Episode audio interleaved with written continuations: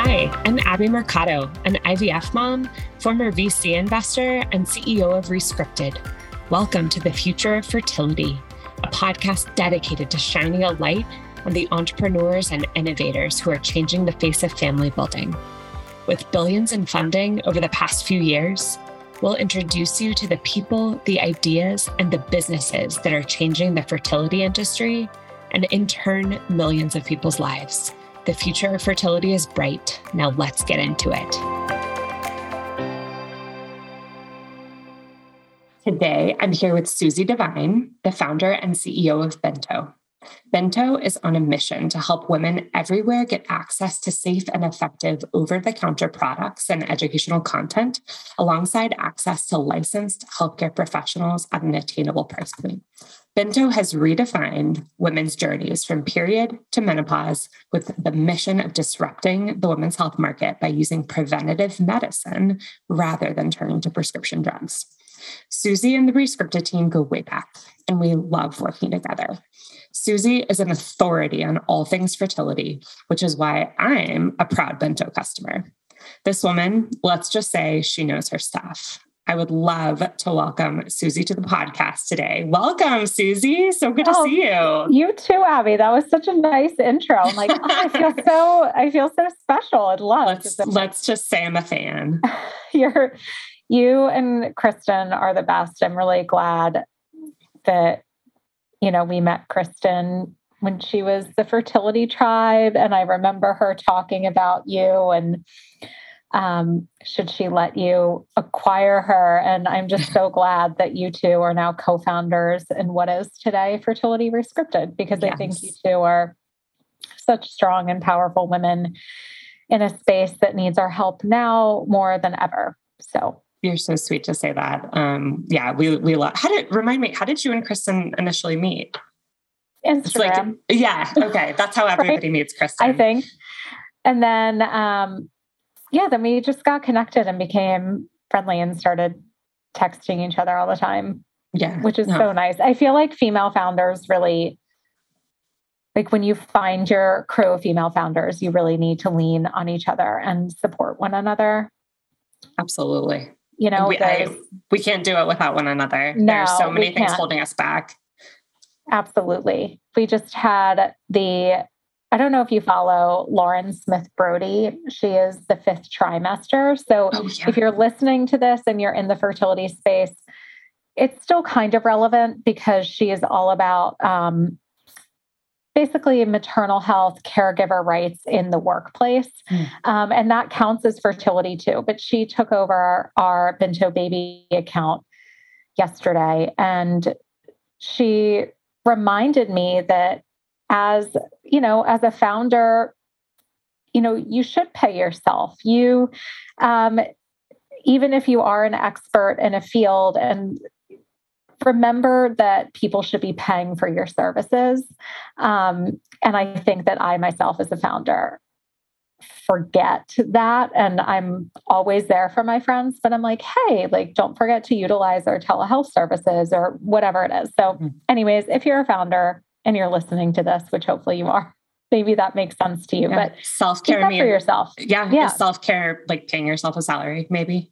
maybe totally. yeah, I, we had an investor yourself. who told me that a female investor. Um, hey Audrey, um, who you know, she's like Abby, like pay yourself. Come on, like do this. Like you need to take care of yourself, your family, and you are working harder than a whole lot of other people. So do it. Yeah.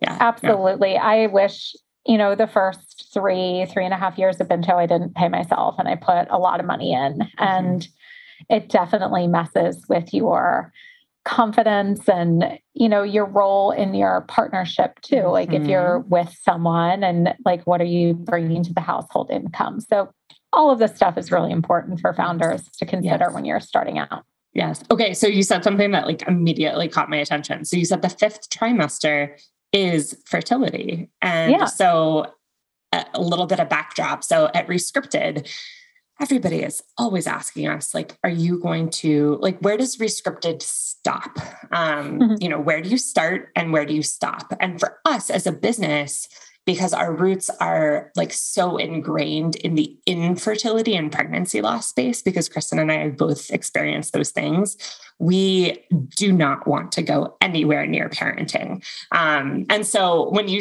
but at all things fertility, like that is us. So explain, explain because you are the authority on all things fertility. Explain to me, like, how does that count as fertility? How is the fifth trimester fertility? Yeah, so I think the fifth trimester movement really started around um, time, right? benefits in the workplace. So, what can employers do? What can companies do to support all of their employees who have caregiving needs, whether it is you are a parent um, or you have to care for an elder person in your family? And I would say and stretch it, and I think Lauren Smith Brody would say the same thing that that stretches to you um, if you are trying to become a parent. Um, you know, that counts as taking time off for uh, bereavement, uh, miscarriage, um, pregnancy and infant loss, all of that counts. And when you're going through infertility, it's emotionally taxing. Like the mm-hmm. two years that we were trying to have Pierce while also running a women's health and fertility business were the hardest two years of my life. Um, and I took, after our second miscarriage, I took almost a full month off. Mm. Um, Good. Where I fully stepped away, where I was like, I like I need to treat myself as yeah. an employee taking leave and like I need to take take a step back because ultimately that will be the best thing for my partnership with my co-founder Kevin and then for the company because if you you know if you have a, a partnership that that is like the most most important thing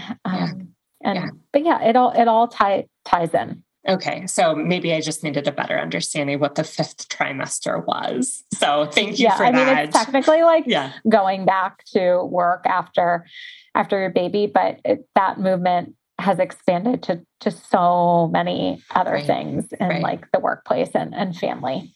Well, that's wonderful. Thanks for walking us through that. Well, so let's and we've been we've been chatting for a minute. So let's uh, let's kind of like take it back to the very beginning and would love to just hear about you, who you are, um, what your background is, and you know, would love to hear, would love to kind of you to end your spiel on a fun fact um, about yourself that the listeners might not know.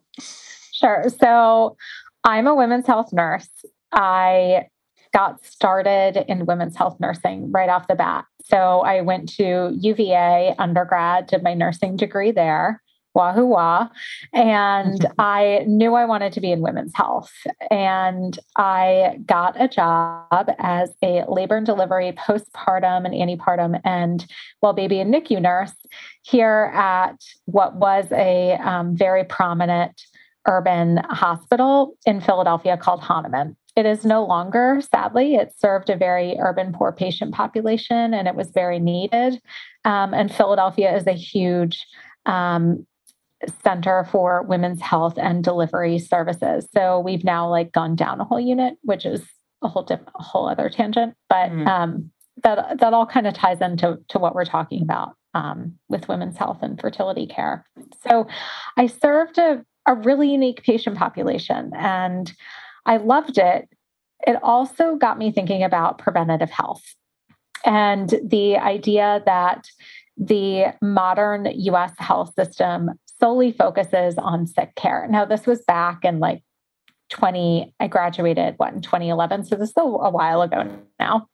Um, and we were still here at Penn building inpatient hospitals, skyscrapers, and, and very focused on inpatient, where for me, um, wellness and health, especially for women. Like this isn't necessarily sick care when you're having a baby um, or trying to get pregnant. Uh, you're not necessarily like sick in the traditional sense. So, you know, how can we treat these people in advance, educate them about how their bodies work, all this stuff. Um, so that was always needling in the back of my mind. Um, I got into grad school here at Penn like two years into my working in inpatient. And I then decided to switch paths and focus on um, preconception care. So I started working as a fertility and IVF nurse with Penn Medicine here in Philadelphia. It's um, one of our big um, academic, um, you know, very well known fertility centers. And oh, I loved it. I clearly, mm-hmm. um, I think I was meant to, for this to all fall into place. And for a while, I wasn't sure you know as a nurse it's really hard i i knew i wanted to do more and reach more people um, and as a nurse you're sort of the bottom of the totem pole in the health hierarchy of providers or healthcare professionals and I knew I didn't want to be a doctor. Like, I don't want to prescribe people, but I'm really into health systems and the sort of like economy and the business of healthcare. And it was just working with my patients day in and day out that I finally got this idea back in like 2014, 2015 to start a company around helping these couples feel more empowered in their fertility journey. Um, so I got into a program at Wharton as part of my master's degree. Um, I was the only nurse, only female, um, but I but I won. The, it ended in a pitch competition. I won. We got our first angel investors out of that, and quit my job like a week later. Finished grad school, um, bought a house with my boyfriend who then proposed to me a few months later. Yeah, there was a lot going on then. 2016, 2017 was a crazy time for me. And I think that's just who I am as a person. So fun fact, like I just dive in headfirst. And sort of one of my um, sayings in life is you either sink or you swim. And I, I sure as hell I'm going to figure out how to swim. Um, and that's kind yeah. of like, when you are a bedside nurse, like you're thrown in it and you have to figure it out. um, yeah. And and that's me, and I can talk more about them too in a little so, bit. What I mean, okay, so I, I, actually want to go like a, thank you for that. I want to go a little bit farther back and I want to dig into something that I saw on your LinkedIn profile about yeah. Malawi, Malawi. Yes. And like kind of where it all started for you. Could you tell okay. me a little bit about that experience? Sure. So okay, before we started recording, Abby and I were actually talking about religion. Fun fact. Um, and okay, so I was very involved in my church growing up, um, an Episcopal church. I taught in the Montessori preschool on Sunday school, and I was really involved in the youth group. And one of the groups at my church was called, um, worked with a nonprofit called Global AIDS Interfaith Alliance, which is actually run out of San Francisco. And um, I think she was tied to the the couple that founded it. The woman was, I think, at one point the dean of uh, University of San Francisco's nursing school. So, like this, uh, that's how I got tied into this group. Um, so, at age 16, my parents had to like sign over guardianship so that I could travel abroad with this group for three weeks. I think it was three weeks. um, and we went all over. So we were working with orphanages, feeding centers, um, local churches, mosques. Um, so the point was that it was interfaith, and there's a really big um, Muslim population in Malawi as well as Christian. And it completely opened my eyes to the fact that women are the backbones of communities, economically speaking. And it made me want to, that's what made me want to go into healthcare. And then obviously I chose nursing as my path, which which I think fits my personality. I'm definitely an empath. Um, not that doctors or other people can't be empaths, but I think nursing really was just the, the right path for me. But yeah, Malawi was unbelievable. I then went back again when I was in um, in college at UVA, and hopefully I can go go again soon. I'm like, how can I? I'm always wondering how can I get back there. And it's like you changed you, my life. You got malaria. Yes, I did. What was that like? it was luckily I was traveling with a few doctors, but it was funny. I was traveling with a neonatologist and an ER doctor. Mm. And they were like, "Oh, we think you have a stomach bug." And it was our driver, Lusu. He was like, "No, no, she has malaria. Like we've got to get her to a clinic." Um, but we were on the road. So we had to stop. It was we were driving back from southern Malawi to the capital city Lilongwe when I got sick. So I was too sick to travel. So we got me into um, a hotel and I stayed the night with the neonatologist, Susan. She took amazing care of me. And then the next day, Lusu took me to Lilongwe to a clinic. And, you know, I'm so lucky that I got, had money, which allowed me access to care, which is, you know, like my whole clearly still part of my mission mm-hmm. in life is access to care and preventative medicine, which yeah. malaria can be completely prevented. Yeah. Wow. Well, I bet your parents are freaking out. yeah, they were. They're like, I'm sorry, what is happening? Um, my mom always said she was in a Target and she got a call. And the guy was like, Oh, she has a touch of malaria. My mom was like, Oh, that's like saying she's a touch pregnant. And I'm like, Well, actually, you can be a touch pregnant. which, you know, as we all know with chemical pregnancies and yeah. miscarriage and the whole world of infertility, I would say that you can be technically yeah. a touch pregnant. Wow. No, that's a touch of malaria, man. but, but, what a quote. Um, it, well, that, I mean, it's now I kind of, now I understand why you are the way that you are and why like you've become fascinated by just systems because you mm-hmm. you know you realized you had money and you were able to find care and seek care for yourself even though you had exactly. those doctors around you it was you know it was something that like like you needed to get kind of a, a step up and a step higher in terms of your care so um fascinating um so uh, did you have i mean you as a nurse and as an empath you you took a path that I don't think I can name another nurse that that I know that has taken such an entrepreneurial path. Was there like did you have mentors in your life like other nurses who had been particularly entrepreneurial? Yeah, there are quite a few, um, and some of them are UVA graduates. So a lot of nurses go on to be chief nursing um, officers of health systems and even CEOs. So, the CEO of the Children's Hospital here in Philadelphia is Madeline Bell, and she started out as a nurse um, many years ago at CHOP. So, I think, you know, a lot of nurses are like the kind of this type A personality and problem solvers.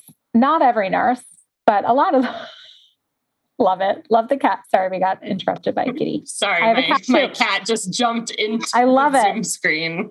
I have a cat too, and I'm kind of shocked she's not on my lap right now as well. So I think there are plenty of nurses that are entrepreneurial, and I hope that you know, I could be someone to inspire another nurse to take a leap of faith and venture into the business world. There are a lot of problems that need to be solved, and there's a lot of red tape within health systems. And so it can be hard to find your role as a problem solver in that corporate setting. And I think that's where the entrepreneurial route was like way better, like fit me and my mission, who I am. Okay, that that makes sense. So it's like maybe maybe we all have a misconception. Um, so no, nurses are amazing, and entrepreneurial nurses are also amazing. So let's and also so fun fact, I want a pitch pitch competition too. And that's Yay! how I originally right? started. Yeah, that was my founder story. like pitch competitions are great as much as people, you know, make fun of them and you know, all the yeah. things. It's it was it was a great thing for me and obviously it was such a great thing for you. Yeah. Uh, look, if you are listening to this and you're a founder, I think it just gets to time, right? So, like, we only have so much time as a founder, and time is like our most valuable asset.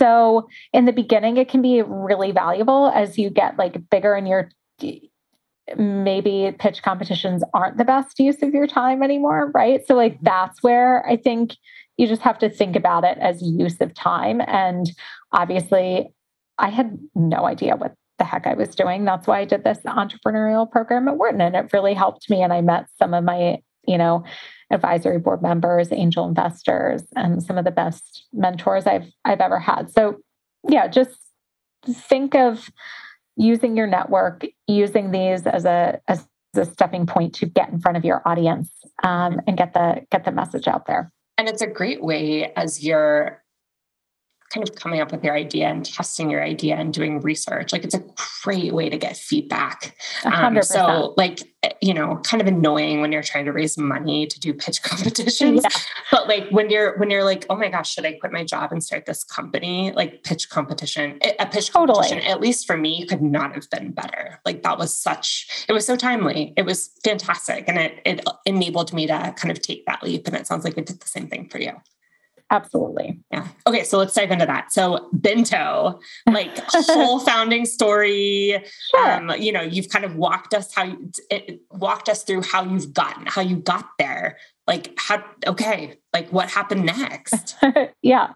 So Binto first started out as this idea of a kind of like a fertility subscription box. So the point that as a nurse you realize like everyone's body is different, everyone has a different fertility diagnosis. We're all in different stages of trying. Our needs are different. And I wanted to kind of use that health data from customers and help them get the over the counter products that are going to benefit them. So, is it ovulation predictor kits? Is it um, pregnancy test kits? Do they need clean feminine care without the chemicals in it? Do they need um, the right fertility supplements and prenatal supplements? So it was really kind of curating this marketplace of products, which I know you guys have a marketplace now, um, and and personalizing it for them. So removing the guesswork of all this because that's what I was getting questions around all the time. And um, so yeah, that's how we started. And Binto stands for bun in the oven. Um, I had to come up with a name for the, the the class that I was in and stick with the business name the whole time. And um, I love Binto now because everyone's like, "Oh, I'm taking my Bintos." Like it just it all fits. And my husband you know i had a friend who was a graphic designer do the logo but my husband helped too. So it's yeah. was sort of like a seed that's sprouting um, which is you know to me fertility and growth. Um, and today we do we have grown since then. It's been six years almost. Um, we have expanded for the full reproductive life cycle. So we early, we learned early on that no one six years ago was really talking about women's reproductive life cycle. I think we were the first company to use that term reproductive life cycle. Now I see it everywhere. So I'm like, yes, like that's awesome. Where people are starting to talk about this as a life cycle because that's what it is. So like supporting young girls or women from period years all the way past menopause. And um, you know fertility is a big component of that. It's still a core of of what we do. We have also formulated our whole line of over the counter supplements. We have some other products coming soon. And then we do telehealth services. So one of the earliest findings was that people customers wanted to talk to me. They're like oh it's founded by a nurse? Okay well i want to talk to you. I want to pick your brain. Um, and so we've sort of figured that out. We have other licensed providers. You can book consults with us. Um, and I think that access to care, especially for our customers who are primarily, I would say, not just the coast, but the middle of America, right? Where we have um, only 50% of the counties in the US have a single OBGYN. There's a huge dearth of healthcare providers for women's reproductive healthcare. Um, and now we're in a very scary time of post Roe v. Wade and, and what that means for a lot of the clients that we serve. So um, I feel like now we need companies like Rescripted and Binto more than ever. Yeah. So in terms of, you know, kind of this this initial box that you were going to provide, like t- tell us a little bit about how you pivoted from that into what you're mm-hmm. doing now and kind of you know some of the the early learnings that you had and how yeah. you know you were flexible and you know you kind of made a quick shift that enabled yeah. the company to still be alive today so my co-founder kevin says it best is that we're not selling product we're finding solutions for your symptoms um, and I think that's really, really key is that early on we kept hearing the thing like, no one ever told me that mm. I didn't have to live with PMS. No one ever told me that I could use something to improve my egg quality. No one ever told me that 98% of serotonin in my body is made in my gut and that I could take something over the counter to support that and improve my mood. So um, we pivoted quickly to um, the supplements because I think you can see a clear clinical outcome mm-hmm. um, through data. So we are also a data company, which I don't talk a lot about, but we have our whole tech tech, which Abby knows about. Yeah. it's so it's so important. It's um, so important and it's so differentiating. It is. Um, and then so yeah, it was really like the technology and and focusing on products that actually improved clinical outcomes and made you feel better for those things that are a high value issue to you as a customer, but are they're, they're lower value to a provider. So freeing up wait times um, for providers, allowing people with like ovarian cancer to get an appointment, right? The wait times here to get an OBGYN appointment are minimum six weeks in Philadelphia. Um, it's, it's insane. It's, it's that insane. it's the same way in Denver. Like I, I just got an IUD, and even though my my husband and I are infertile anyway, I just wanted I more, okay. more. You know, like I wanted my periods to be less horrible. Yeah, so that's you're why allowed I did that. to use. I know an I know. IUD for that, Abby. Yes, it's okay. Thank you, Suzie. Thank you for letting me know that. that's really good validation because I had like 10 minutes with my with my OB-GYN and anyway we didn't like talk a lot about it but it took right? me exactly two, two months I was like I want an IUD and it took me like two and a half months to actually get it in my body like it was crazy it's, such, it's awful yeah. it's really awful so yeah that's what we're focused on um you know, like UTIs, yeast infections, period cramps. You want to talk about birth control options? Great. Schedule an appointment with us at Binto, and um, our physician associate, Andy, can counsel you on the different forms that are going to be good for you. And then you're already aware of what you want to do, and you can make that IUD appointment. Yeah. Um, so you can, because you literally, like you said, only have about 10 minutes in the room with your provider, anyways. Mm-hmm. Um, so we truly want to focus on products that deliver solutions. Um, and, you know, we quickly got away from a lot of the other products we were providing. I think we'll probably bring some of them back soon, um, but under our our brand, our own products, um, and that's what we did with the supplements. You know, I felt like there was no one supplement company that was really focused on that that life cycle of women's health. Yeah reproductive health. Adding those products makes a lot of sense to me because like in that sense you're kind of like you're vertically integrating. Um, yeah. you know it's like you become kind of this one-stop shop for the reproductive for care during the reproductive life cycle um, exactly. which is, turns out quite long. Um, it is. so how you know supplement like you were you were kind of an og right? Like you started this company six years ago. We see mm-hmm. supplement brands all over the place. Like yeah. how how hard is it to start to like formulate a supplement? Um like what what differentiates you guys other than the fact that you're super personalized and you have this telehealth component? That's clear but like in terms of what's actually in the products tell us more so, about that. As far as formulating it goes, we sorry, my golden retriever decided to interrupt the call. the, the cat, we had the cat and the golden retriever. Okay, so as far as supplements go and formulating, it is really important to have the right team members and partnerships. So supplements are um, manufactured in labs that have to be certified by the FDA. So, first, you want to find a really good manufacturing partner.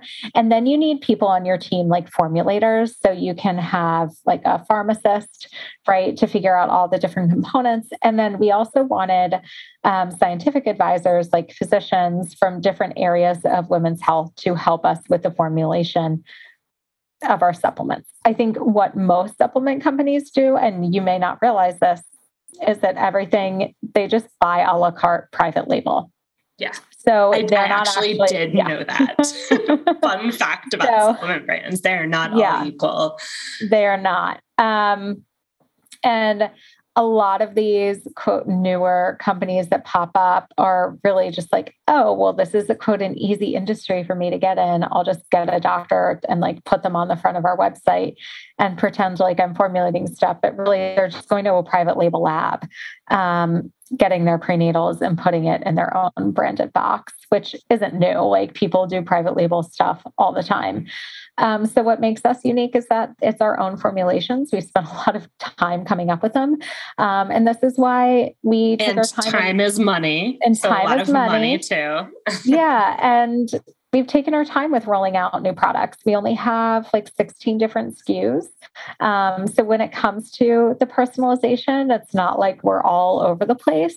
Um, we have some general things that we pull from, and then we titrate your doses or, you know, whatever you need for combinations. So, also from a business model perspective, in terms of personalization, um, you know, you don't want to have like 150 different supplement SKUs because that's going to be an inventory like disaster to try and keep up with all the time. So, mm-hmm. like, there are things that I think we've done that are very smart for the business um, and also providing solutions to customers that act, that make a difference in terms of like the formulations and the products that we do have.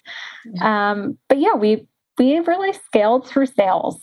Um, yeah. So we are like that bootstrapped um, story. We have some angel investors, one institutional, um, and we you know, slower growth, um, which has its pros and cons in terms of like other people getting in the waters, but none of them are us. Um, none of them have like a nurse Suzie, um, and the the team that we have and the formulations and everything that we've done, and of course the technology. So no one's really combining all of those, which makes us, I think, the best and, and you got to be confident as an entrepreneur. No, I, I love it. What so? I'm definitely know, not confident all the time. You should be let me tell you that you're amazing, and you should be the most confident person in the world. I have many but, days where I'm like, "What the hell have I done?" As I'm sure you have. Abby. we all do. everyone has that. We all do. I love the authenticity. Um, so you kind of you know you you mentioned like you're bootstrapped like i it sounds like you have you know achieved some level of, of profitability through sales like you've kind of been able to you know run this thing like what's your what's kind of your capital raising strategy going forward yeah i think for us if we were to raise now it's just would be like finding the right partner that's going to get us to the next level. Um, mm-hmm. it's not just about finding quick cash.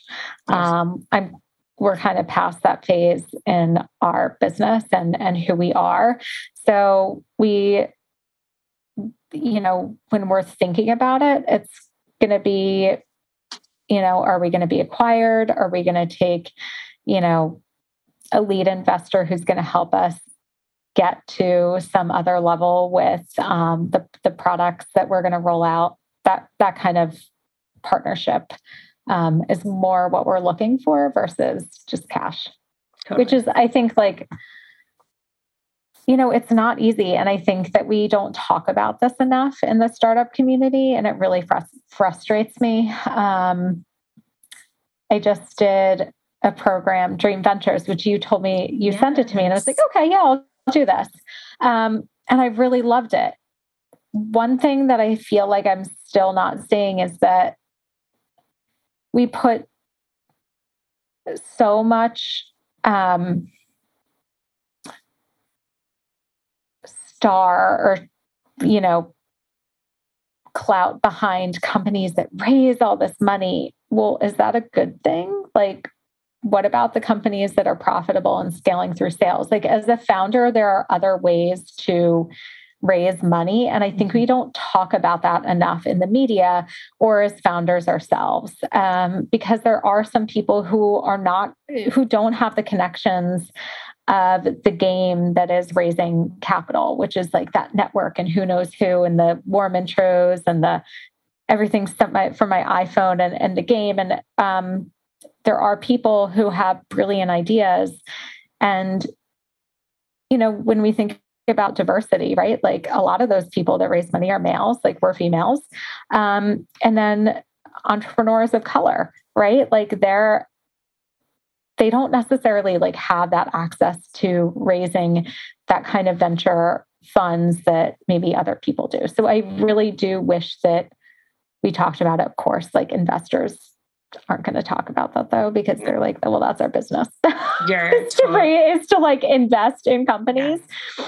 Um, but like, look at Sara Blakely of Spanx. She's sort of like this insane unicorn. And like, there are there are ways to do it. I don't think everyone can do it. I think it's really hard. Mm-hmm. Um, but if you're listening to this and you're a founder and you're stressed out, like there are other ways to find money if you and if you keep getting told no, but you have people buying your product and you're selling well, I mean, that's validating too. Like you don't need an investor to say yes to validate who you are and your and your business. I, I am obsessed with this conversation topic. Um, as you know, like yes. I, I know yeah. you are an investor turned entrepreneur. I am, and you're totally right. Like we glorify these massive rounds, and that is a thousand percent not what we should always be glorifying. We should be glorifying brilliant founders who are building sustainable, profitable, revenue generating businesses. Yeah. That that is it. And that's what we're trying to do at Rescripted. So yeah. um well, I'm like, we're running short on time, and I'm like, oh my god, I have like ten thousand more things I want. To. I know, I really you. talked a lot. Sorry. No, this is amazing and like and so authentic. Um, I'm okay. Here, I'm gonna, I'm actually gonna ask you to pick pick the like last substantive oh, question. Sure. So, okay, I'm gonna give you three choices. Um, okay. So, I my first question topic was going to be, um, like why why work with nurses versus doctors on your telehealth team. Um, second one is the role of data, um, and then the third the third one is, you know, everything. Every time I talk to you, you educate me. Um, so just wanted to kind of dive into the role of education in Binto. So anyway, three topics. Pick one. okay. Well, I could kind of answer all three quickly. So let's do it then. Um, okay. So nurse over doctor business wise because low mid to lower level providers are more cost effective yet can do a lot of the same things. We already talked about it high value customer problems lower value to a provider like a doctor. So that's that one. Data why is data so critical in business and to what we do? Um, it's i mean data is everything mm-hmm. is everything. So we have our own um, technology that we have built. Binto is a tech company and platform. Um, and we collect a lot of patient reported and first party data, which is critical to um, how we operate as a business in terms of understanding what our customers need um, and getting you, getting them the right product, and then measuring our outcomes. So, super important business wise and also for our customers. And then last one is the role of the educator and like how why education is so important. I think as a nurse, I had the most inc- amazing clinical instructor, Dr. Kathy Haw, Professor Ha at UVA, and we'd get to clinical. Um, and at the start of every clinical, she would always remind us that any person can do a skill, right? Anyone can learn a skill, but it's the nurse's job to teach. And no one can take that away from you as a nurse. And that is your role. And I think that has like stayed with me. Like that is what we do at Binto. So much of we what we do is provide education to empower you. Um, and I love love educating. I, I did my minor, my master's degree in education, and I taught um, at Villanova's nursing school for a few years to make some side money when we got started. So, yeah, I, I love teaching, and education is so so critical. Oh, Amazing. I love it. Thanks for all three of those answers. Um, they all make sense and just resonate very much with me and most likely for the listener as well. Um, so, my very last question, Suzie, and we like to ask this to um, the guests that come on the Future of Fertility podcast. So, as a as a founder and CEO in the fertility space, what is one thing that you want to rescript about this space? Okay. I think this goes back to the doctor versus nurse. Mm. Um, and this has been weighing on me recently in a lot of, I think Kristen shared, reshared something really important on Rescripted's channel the other day. And that was talking about the privilege of being able to afford IVF. Mm. Um, and that also made me think about like, okay, why don't, yeah, why don't we talk about that? um, and then why do we always talk about the doctor's role, like the reproductive endocrinologist? Because your nursing team is the one doing so much of the work in an IVF clinic. And we literally, like, we do not give these health professionals um, enough credit when it comes to the infertility world. I think another thing I'd love to rescript or, you know, when I think about the future of fertility is the immunology side. And I'm so glad we're starting to talk about this. And this is something like a lot of the new tests, you know, we, fertility has really lived in a box mm-hmm. for a long time with the since the conception of IVF.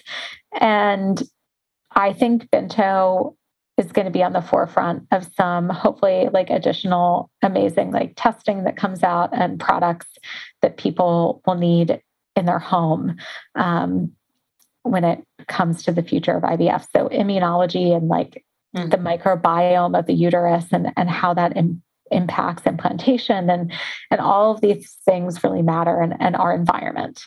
Um, so the, those are the things when I think of of the future of fertility very detailed um both, both i know i like went on a tangent like again. very detailed answers that are that are uncommon from you know what we've heard to date from our guests. So thank you for those those unique answers. Um, well thank you so much for being on the podcast today Suzie. Tell our listeners where they can find you. You can find us on Instagram at my M Y B I N T O, my Binto, for all things women's health, wellness, fertility. You can also find me on TikTok at nurse underscore Suzie, where I am really diving deep in the fertility content. And of course, please come sign up, subscribe, get your fertility supplements at mybinto.com. Yay. And I will say to plug Binto supplements, like I just feel so much better. Like my body Yay. just feels better thanks to Binto. So um, I've never taken supplements in my life. And I know, right? We got you. We got you. And you got and me. Kristen. And now I'm addicted. And Kristen too, of course. And, you know, I just, I, I we all love working with, with you, Suzie. So um, thank you again. And thank you, Abby. We will talk soon. Thank you for tuning in to the future of fertility. We hope you leave here feeling empowered about all of the exciting innovations taking place in the fertility space. If you like today's episode and want to stay up to date on our podcast, don't forget to click subscribe. To find this episode, show notes, resources, and more, head to rescripted.com and be sure to join our free fertility support community while you're there.